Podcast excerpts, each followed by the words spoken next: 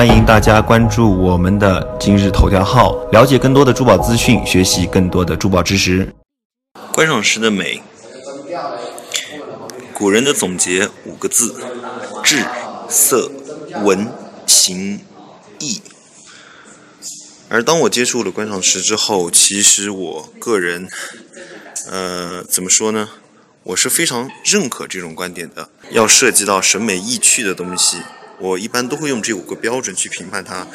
质是指质地，色是指颜色，纹是指石头表面的纹理。像这块石头就特别明显，表面的这个呃肌理啊，这个纹理特别美。很有流畅的那呃，怎么说呢？它那种节奏感和韵律非常舒服，已经不是简单的流畅所能形容的了。这个呢，像一个天然的一个古砚台。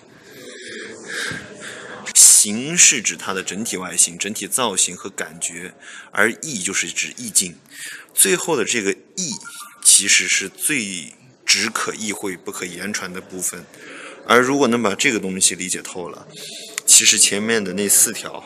都是为最后这一条来服务的。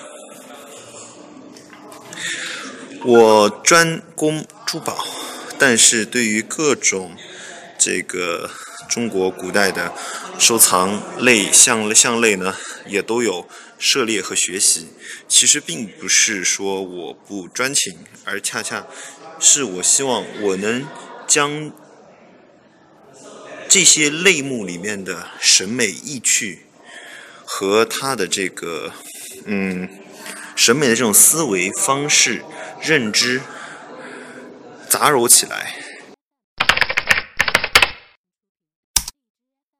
然后凝结出中国真正的、最中国的、最中式的一种审美意趣。其实我们经常说中国不中国，或者是哪个国家的审美、哪个国家的情趣，这个地方有个很有意思的现象。一个国家的文化，往往只有这个国家的人最能理解它最真实的意味。呃，像我是云南人哈，云南就有很多这个泰国餐馆、泰国的餐厅。但是，因为之前我又在泰国留学过，我学珠宝首，我本专业是学的珠宝首饰设计。那么我在泰国留学的时候，自然就天天吃泰国菜。那么我就发现一点。